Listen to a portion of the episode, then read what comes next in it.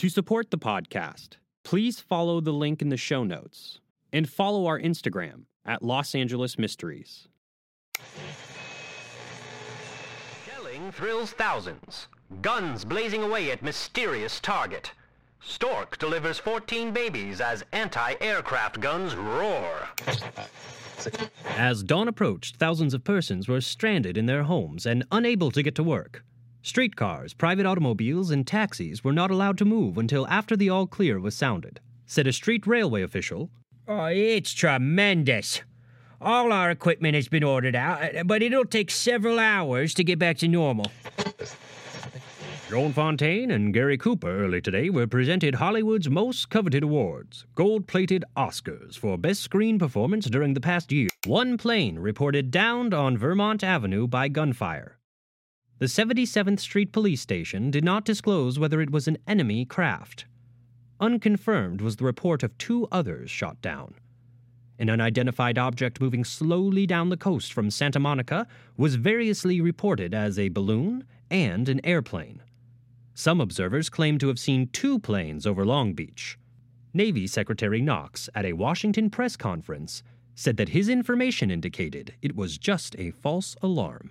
There were no planes over Los Angeles last night. At least that's our understanding. None have been found, and very wide reconnaissance has been carried out. Some odd spectators swore they saw formations of planes. Others contended that the objective looked more like a blimp. Others said it could be, but they couldn't see a doggone thing. While others contended smoke puffs from exploding shells were mistaken for planes. Greetings, Earthlings. Out in the Mojave Desert, I stumbled upon a strange device, half buried in the sand. It's kind of like an old ham radio. But the weirdest part is, it can pick up stories from the past. We're using it to investigate LA's outer space craze in the mid 20th century.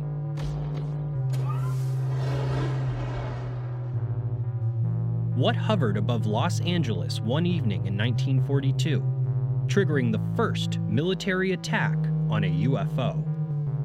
Had anything at all been in the air that night? Was it an enemy plane? Or was it something else? Stay tuned for Terror in the Air.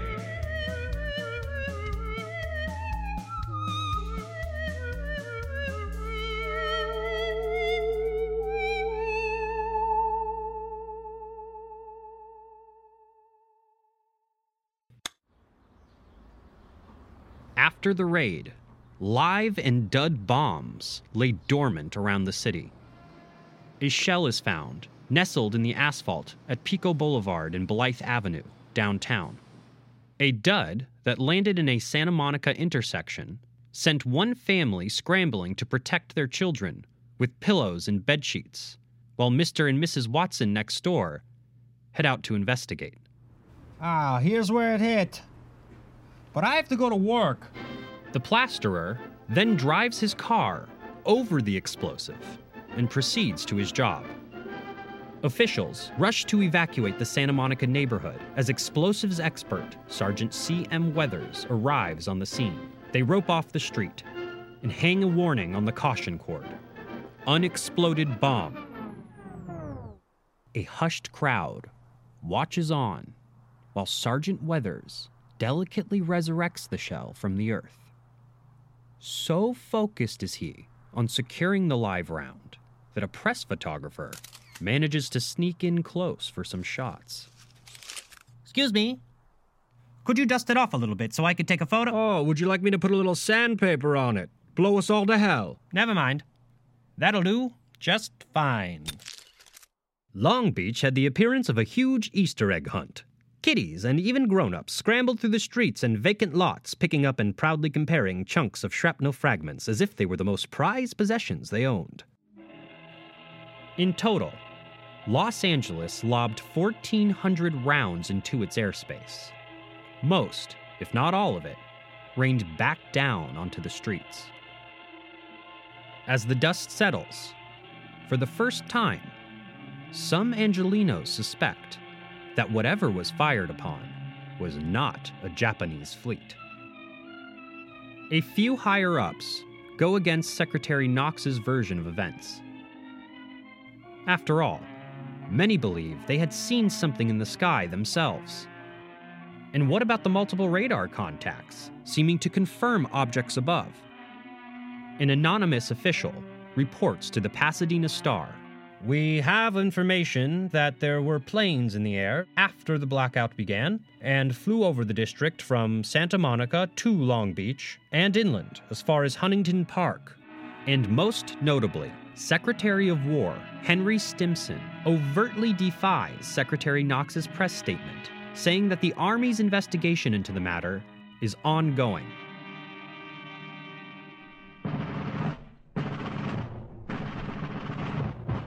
The Army conducts a thorough 24 hour examination, announcing the very next day that they have concluded one to five unknown craft had flown over the city. Stimson believes they were possibly commercial planes from secret fields in California or Mexico, or maybe recon planes launched from Japanese submarines. The stark conflict coming from the brass is enough for one publication to print. This is no time for squabbling. The first recorded mass sighting of a UFO over American soil, one that got the attention of Washington, D.C., had just occurred in Los Angeles.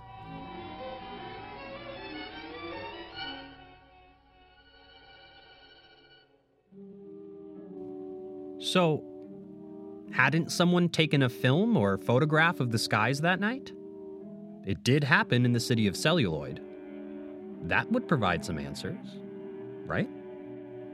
Well, somewhere in the chaos, a press photographer did manage to capture a beguiling image of nine or so military searchlights apparently fixed on something in the sky.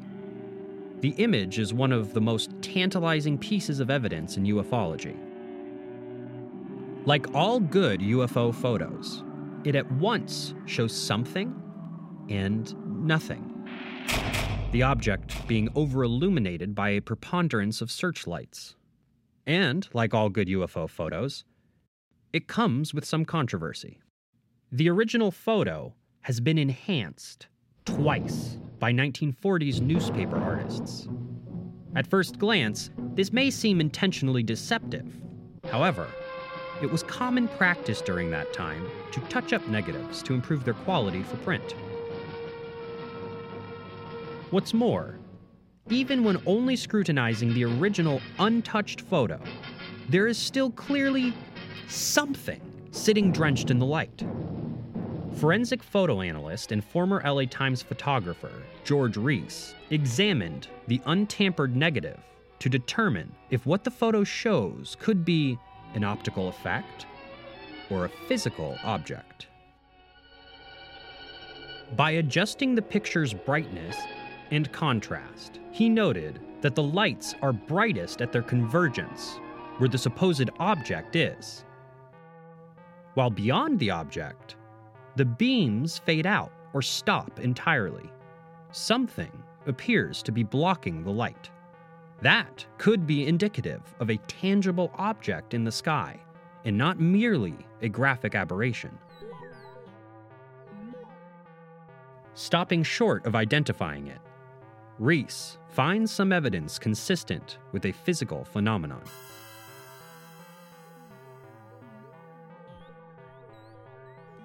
So, what was it?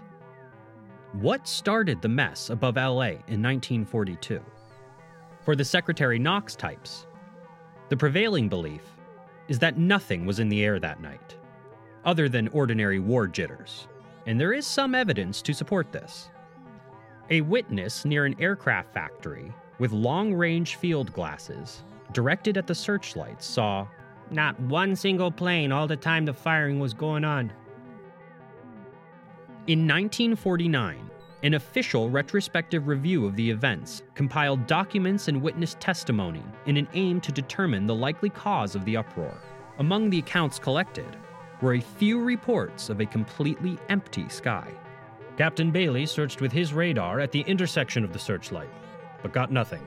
Lieutenant Gaines, on top of a five story building at Anaheim and Daisy Streets, could find no target with his binoculars in the intersection of his two lights, nor did his radar give anything. Colonel Henry C. Davis thought for a few minutes that he saw from 10 to 15 planes over Inglewood, but soon decided it was drifting smoke. He did not believe any planes at all were present. However, the report contains far fewer instances of nothing being seen than something. Over the years, several theories have been proposed as to what that something could be. These explanations can, more or less, be broken down into three main categories. Number one, traditional, friendly, or enemy aircraft. Lieutenant Anderson at the Douglas plant at Long Beach saw a plane through his elevation scope and also his binoculars. His height finder read 6,725 yards. A few minutes later, he saw a flight of three planes through his binoculars at the same height. Lieutenant Buchanan saw from 20 to 30 planes over the city from the roof of his hotel at 8th and Flower. Sergeant Bowman, he estimated they were at 20,000 feet with his naked eye. From San Diego Street. Lieutenant Head, they appeared to be bombers, saw a V of three planes, but his radar picked up nothing. Private Lieutenant Benedictson and two of his men counted 14 planes. Captain Hyde, Lieutenant Niles, and saw two flights of six planes with glasses. Saw a Colonel Barshaw three planes, wedge which flew two courses. Most observers saw two courses flown. Well, I could barely see the planes, but they were up there all right. I could see six planes, and shells were bursting all around them. Naturally, all of us fellows were anxious to get our two cents worth in, and, and when the command came, everybody cheered like a son of a gun. Secretary Stimson said today that unidentified airplanes were over Los Angeles yesterday and were fired on by Army anti-aircraft guns. Aircraft, probably operated by enemy agents, flew over Southern California during the raid alarm early yesterday. Unidentified aircraft, possibly as many as 15.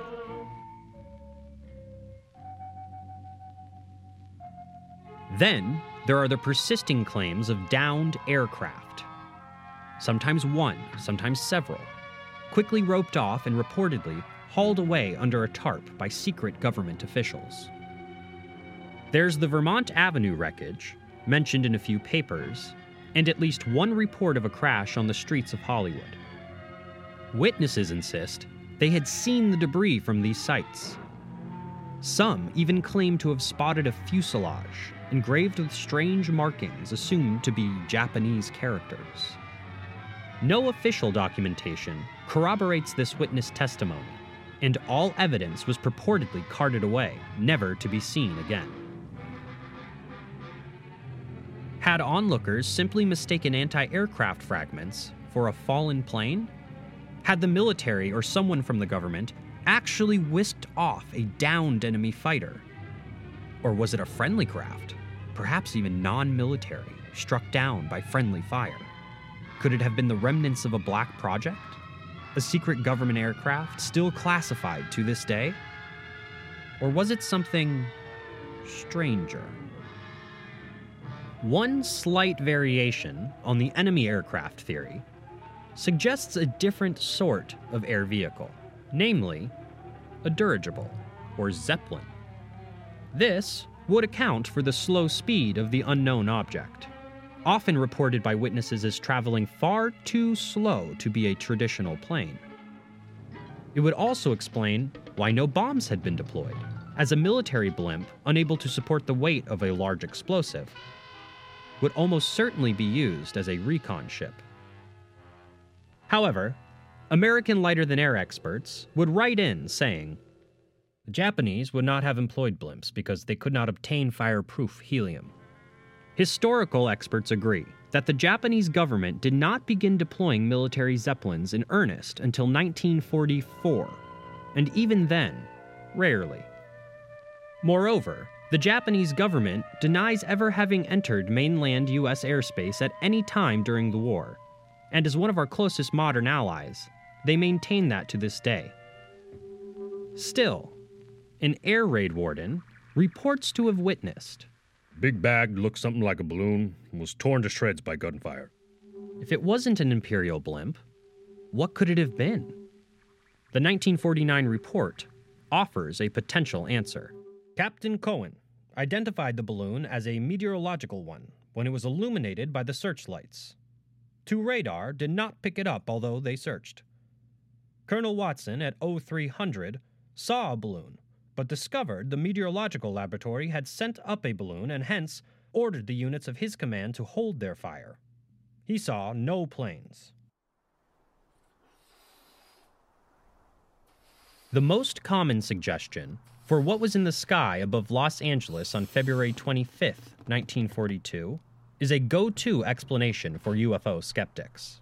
Two words, derided by true believers, perhaps second only to swamp gas. Those two words? Weather balloon. Captain Mulder of the 203rd Coastal Artillery saw lights pick up a meteorological balloon at 0300.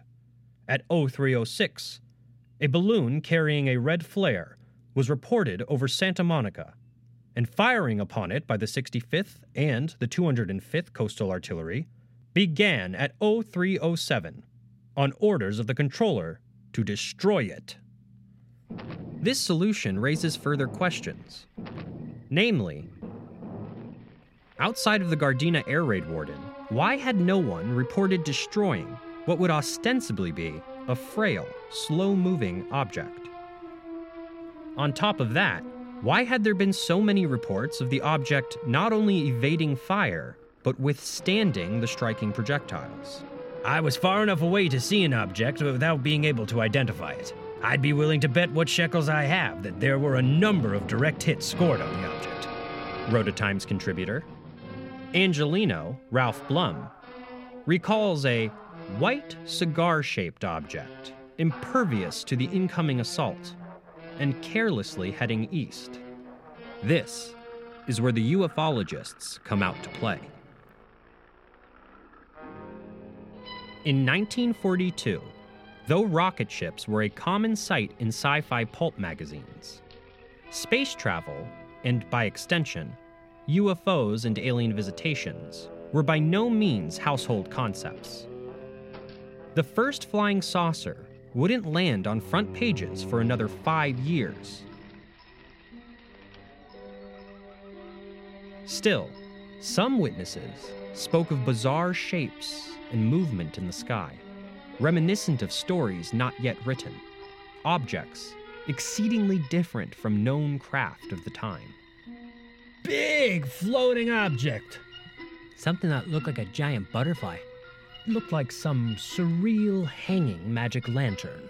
It's a huge, giant object as big as a locomotive. It came in off the ocean, and it flew right over the top of the happy hour cafe and the apartments.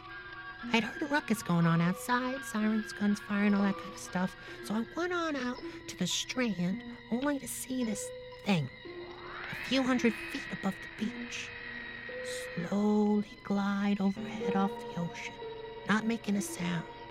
Because of its length, it's taken forever to pass over.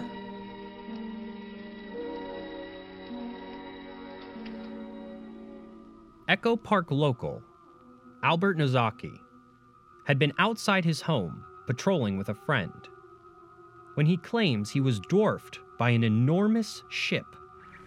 It was huge, dark, very long and wide, with no lights or signs of windows. Although it did not have protruding wings like an airplane, the object's outside edges ominously curved down. As well, other than feeling a slight vibrational hum in my chest as it passed over, the object made no sound. After the war, Nozaki worked as an art director for Paramount Studios. He would incorporate the look and style of the craft he saw a dark and ominous stingray with downward curling fins into his design for the Martian ships invading Earth in the 1953 film adaptation of H.G. Wells's War of the Worlds.